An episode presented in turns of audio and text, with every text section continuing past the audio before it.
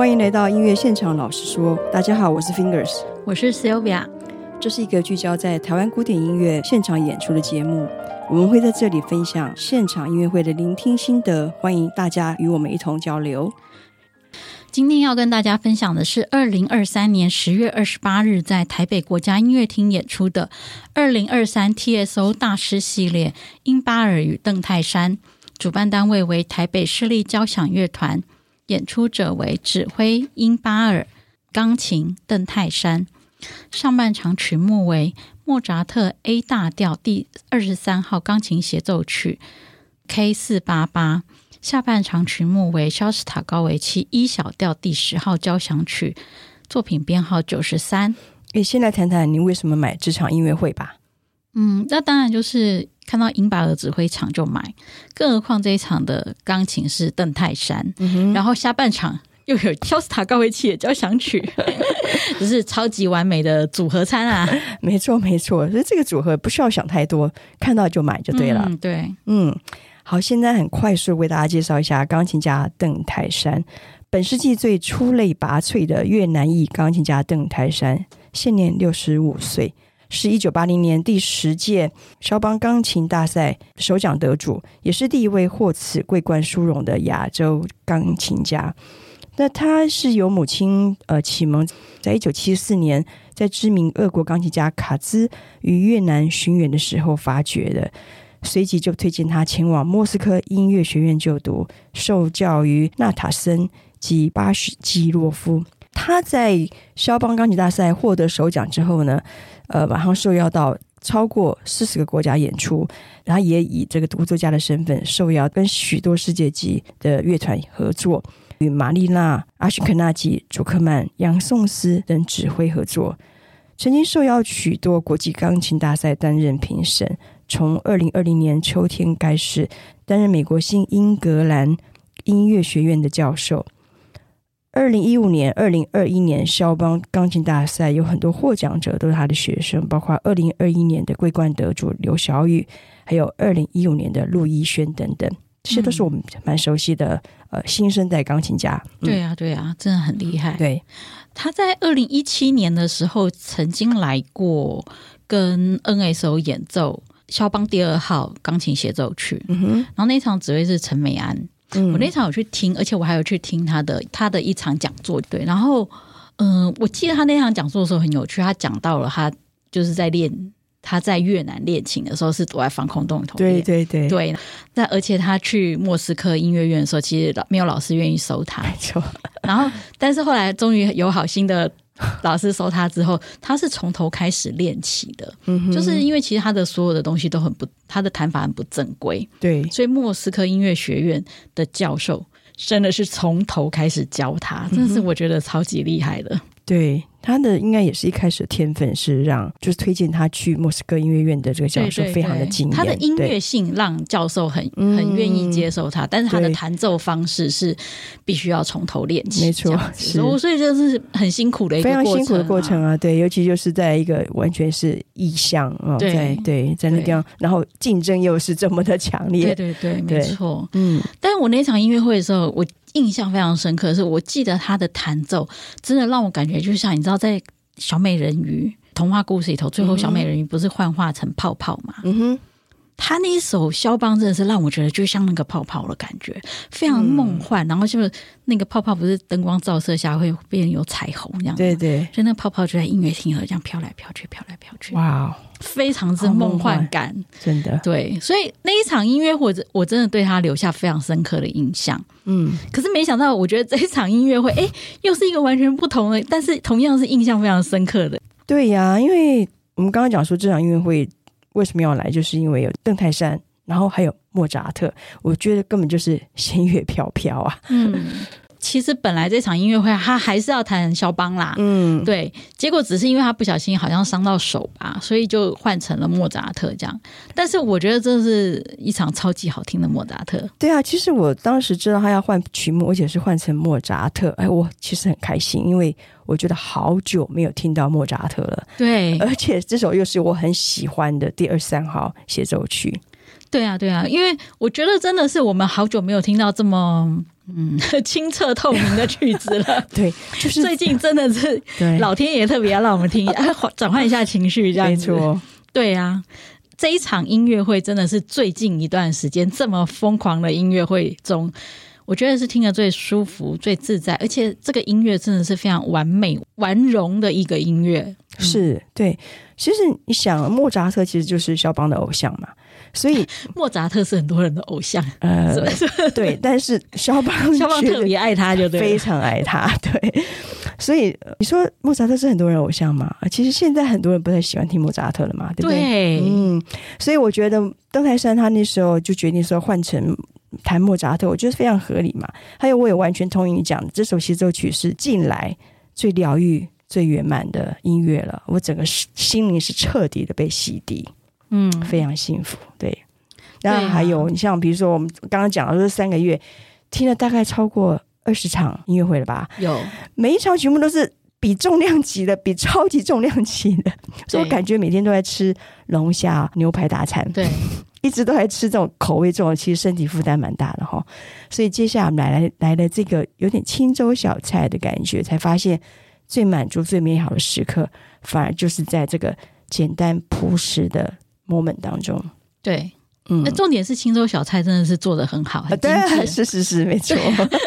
因为不要不要不要觉得青州小菜就随便做，青州小菜做的真好，哎做的好青州小菜真的很难哦。对呀，嗯，所以这场音乐会真的听到的时候，有一种啊，天啊，久久旱逢甘霖啊，突然觉得，哦，我们真的是遇到了那个心灵绿洲的感觉。对对对，没错，嗯，尤其我觉得。邓泰山的气场真的是非常的安详稳定，这件事情真的是很很不一样。嗯，就是他让那个莫扎特的音乐可以这么的安稳，就是有一种可以安抚人心的感觉。对呀、啊，尤其他在那个第一乐章的华彩啊，我觉得在听这个乐这个华彩的时候，就有一个感觉，就是我觉得他就是真的不多不少，不疾不徐，嗯，就很刚刚好。就是真的是，我觉得刚刚好这三个字真的很重要。就是什么都刚刚好哦，音色刚刚好，速度刚刚好，他的触键的给你感觉刚刚好，他的表情也刚刚好，而且他的气质也是刚刚好。对 对，这就是一个很完美的刚刚好，就是没有让你会有任何一个突兀的感觉，这样子。对，所以我们就很自然的就沉浸在这个音乐当中。对，嗯，这是非常完美舒服的。对，嗯，然后他的那个第二乐章我也很喜欢。我觉得，我记得第二乐章他钢琴进来的时候，有一种带有一种舞曲的节奏的感觉。然后那个他弹奏的方式，我觉得让人很有安抚感。嗯，就是很能很能去安抚人的心灵这样子，尤其是乐团在那个乐章的中间进来的时候，我觉得乐团的演奏反而有一种让我有一种想到安魂曲的一种大悲感。嗯哼，然后但是钢琴就是会比较像是在抚慰人心的这种角色。嗯，所以我觉得这段音乐真的是超级感人的。对，我也是非常喜欢第二乐章。钢琴一开始进来的时候，它是升 F 小调的旋律嘛，那我觉得那个。旋律对我来讲是还是带着一种悲伤、一种孤寂那种感觉，但是它是非常内心的，往内心里面去。邓泰山的演奏，我觉得是非常克制。然后 B 段色调开始转为温暖、明亮、非常清晰的 A 大调，所以就一扫之前的阴霾。所以这个乐章，我觉得是一个很美、很美的乐章。嗯对。然后他的第三乐章，我觉得那种就是那种很宫廷堂皇的那种美啦，嗯哼，嗯，也是一个很不一样的感受。而且听到这个乐章的时候，我就突然想到一件事情，就哎，这首协奏曲其实好像不算短，好像也四十四十分钟左右这样子。嗯，可是从头听到尾，就在听到第三乐章，哎，我觉得那个音乐完全一点都没有。让你觉得拖戏呀，或者是会让你有一种反复到不耐烦的那种感觉，uh. 就是这音乐始终有一种很舒服的美感。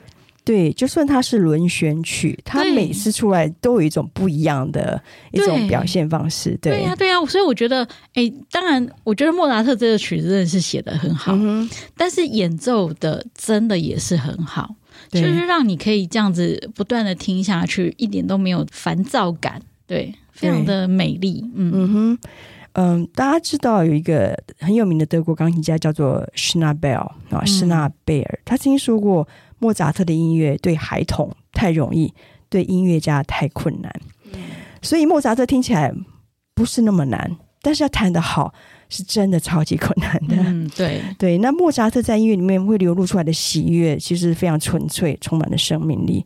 而它里面会流出来的悲伤，不是那种很强烈的，呃，悲伤是有一种很放在内心。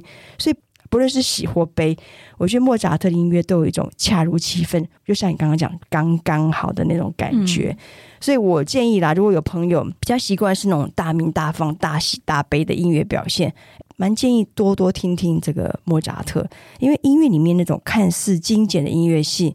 其实是浑然天成，非常非常耐听。嗯，难怪人家那个养胎音乐要听莫扎特是有道理的。还有这个酿酒社要听莫扎特，要让葡萄酒听莫扎特。可，可，是我们先前在讲过听 O P E E E 哎，那个哎对呀，他是听贝多芬啊，不一样，痛不一样，痛痛不一样。那其实要把莫扎特弹到恰如其分，我觉得好难呢。我们会常说某某钢琴家什么音色非常的细腻、真挚、情感饱满哦，那清楚干净的这个触键、动人的音色流畅这些等等，这些都很重要啦。但是除了具备这些，要做到恰如其分，我觉得就是艺术的境界了。对，真的要该收敛。这个平衡很难拿捏，对对，非常非常难捏。嗯、对，莫扎特钢琴奏曲，很多钢琴家都有录音嘛。那有些钢琴家你会听到，他比较偏向于清澈明亮的音色；有些呢，会让音色是更偏向于柔美还有深沉的，所以会为这个作品带来更多种情感上面比较细腻的层次表现。嗯，比如说像大家都很熟悉内田光子，他的莫扎特是很多人推崇的。那内田光子他的触键非常细腻。可以弹出很多细微的情感。那我觉得邓泰山的触键是比较扎实、很沉稳，音色比较明亮一些，有一种非常令人安心的这种笃定感。对，而且我觉得这个编制啊，就是也比较小，而且几乎都是以弦乐为主嘛，是对不对？对，我觉得刚好就是 TSO 这一次的这个表现，其实让那个音乐精致很多。是是，嗯，这的确是，哎，这一场音乐会里头，我觉得还蛮。不错的地方，对啊，本来这个协奏曲就是钢琴与乐团就像室内乐的关系，像 TSO 它第一章一开始就是由弦乐先开始，所以音色很漂亮，很有光泽，而且很棒是他们都整齐划一都有在一起啊、哦，嗯、然后跟钢琴之间非常生动的互动，所以整个流畅还富有层次，所以我现在发现其实 TSO 的莫扎特是可以期待哦。嗯，但是他们很少开出莫扎特曲目，因为我们可以许愿一下。可以，对啊，因为我其实也觉得，哎，真的吃真的大餐吃到会腻，真的。大家偶尔真的来一下这种曲目，其实听起来很舒服的，非常舒服。对啊，嗯，好。不过话说回来啊，对我们安可曲还是赚到一首肖邦，对 还是弹了。邓泰山还是弹了一首肖邦，大家许愿成功的。对对对，但是这首肖邦他真的弹的非常自在啊，嗯、因为就他独奏嘛。对，然后而且也没，其实我觉得安可曲本来就应该这样，就是弹的不要有那么压力，压力一定要表现到什么，没错。然后比较是你就是音乐家自己就是随性表达一点，我觉得那反而更能让人家感受到他这个人。对对对，我也觉得，其实那时候我感觉邓泰山他就是变成肖邦了，然后他。弹奏这个圆舞曲的时候，我觉得有点像即兴弹奏，就像你讲的，在沙龙里面那种即兴弹奏，它的节奏其实非常的 rubato，非常弹性适度用到用到很多，但是就觉得超级好听，超级浪漫啊，一点都没有就是刻意的感觉，就你就像在他家跟他听他呃跟他聊聊天啊，然后听他弹音乐啊，对，就感觉这曲子是他突然那个时候想起来，然后就开始弹了，对，非常非常精彩。对，我觉得安可曲这样子弹真的超棒，对。对呀，就是。他也不会弹的很有压力，你要表现什么东西，嗯、然后我们听了也很觉得很自在，对，嗯，就他非常完美，没有错。那他也知道大家想要听肖邦，对不对？对呀、啊，我觉得啊，真的太。太完美了，太完美了，对对对，是非常完美的上半场，真的。对，那但是我们下半场就是画风一转啊，来了一个超级重口味的 肖斯塔高维奇第十号交响曲啊，又来了。不过我觉得殷巴尔是很喜欢这首曲子，哎，真的超嗨的啊。对对对，然后我也可以感觉出来，他很满意。TSO 当晚的演出，嗯，这跟前一场他们在中山堂演出这个布拉姆斯第三，我觉得他们判若二团。对，这个礼拜有飞快进步 哦，对，应该是非常的超。那先不说这首曲子听起来不是让你觉得很开心、很轻松。嗯、但是我必须承认，TSO 的表演确实是一流的。嗯，我记得呃，音乐会开始，我跟你提到说，这首曲子大提琴还有低音大提琴很重要。嗯，那印巴尔又是非常非常重视低声部弦乐的指挥嘛。那大提琴跟低音大提琴老师们啊，表现的非常可圈可点，一点都没有让大师还有让大家失望。对对对，嗯，但我觉得。嗯，就是大提琴跟低音大提琴老师真的是英巴尔最强的支持啊！对对，对。然后这一场最大的亮点就是，天哪！TSO 的铜管大爆发啊！真的，真的是哇塞！我们大家真的是给他们拍拍手，一定要对，尤其那个第三乐章，因为法国号首席必须要一直吹那个。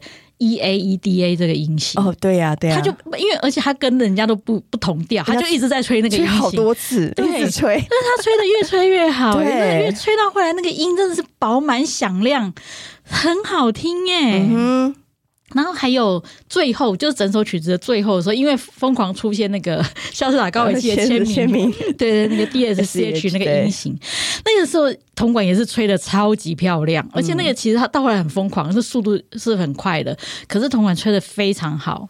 嗯，对对，我觉得他们真的是有爱小斯塔高维契。对，第三乐章铜管那天晚上，我不知道他们到底吃什么大补药，以后多吃点的。对，太完美了。那法国号首席完全就是超水准的演出。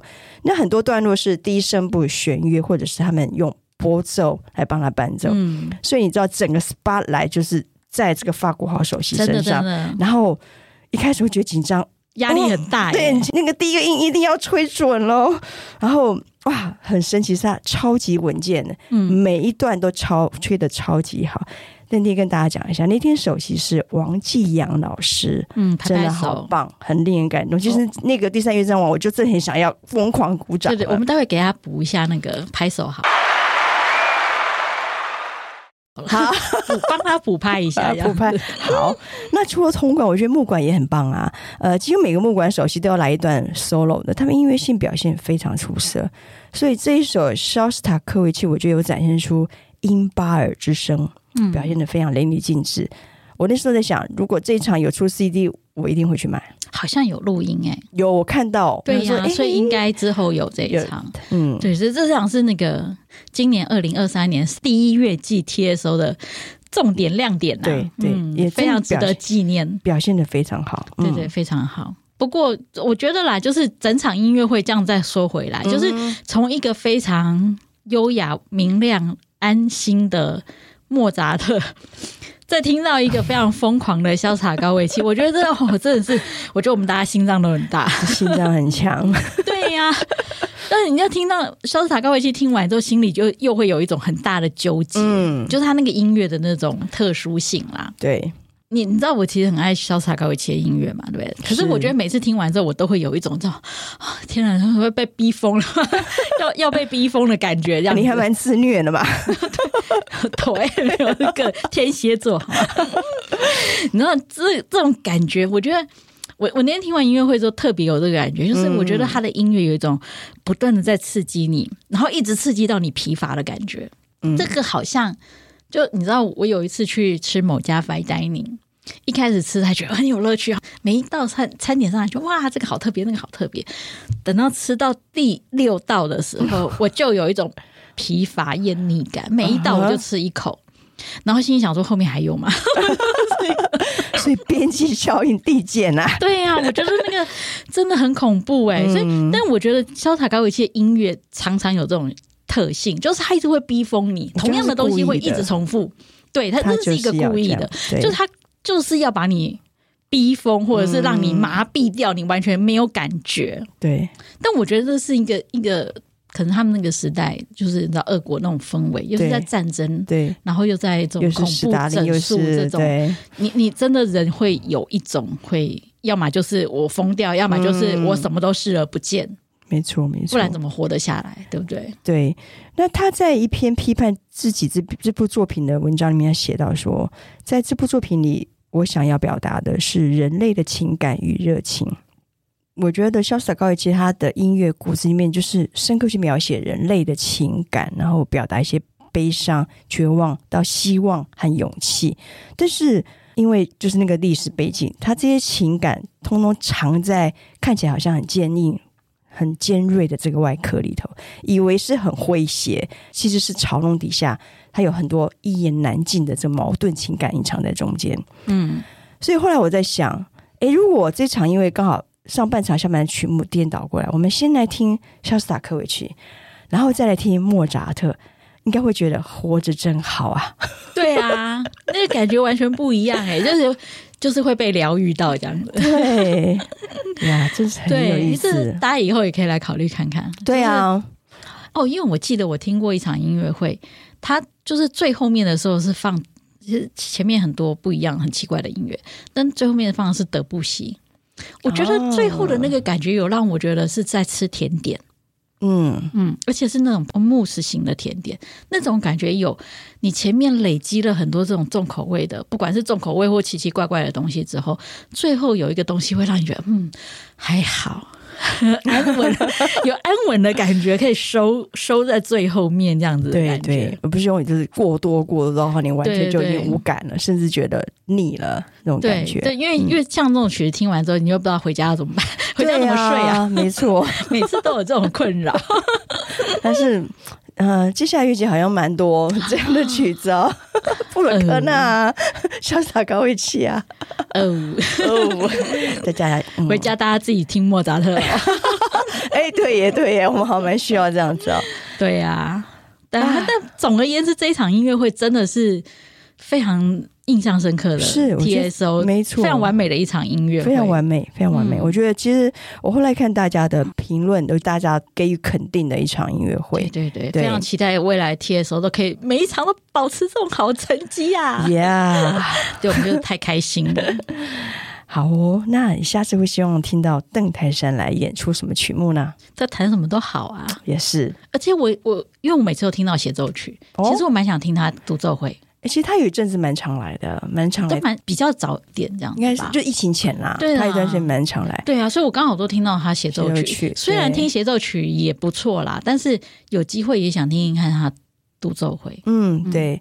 我其实很喜欢他的莫扎特，所以我觉得可以再多来一些莫扎特。嗯嗯，他莫扎特独奏会好，莫扎特奏鸣曲。哎，我觉得他应该要来一场，全部都是莫扎特，我觉得很适合，很适合他，非常适合他。对对，好，对，嗯，好的，我们就期待邓台山下次来弹莫扎特吧。嗯，希望他的手那个早日康复哈。对，嗯，好，想知道下次听什么，请 follow 脸书粉专音乐现场老师说，让我们在音乐厅共度最美的音乐饗宴。音乐现场老师说，我们下次见，下次见，拜拜，拜拜。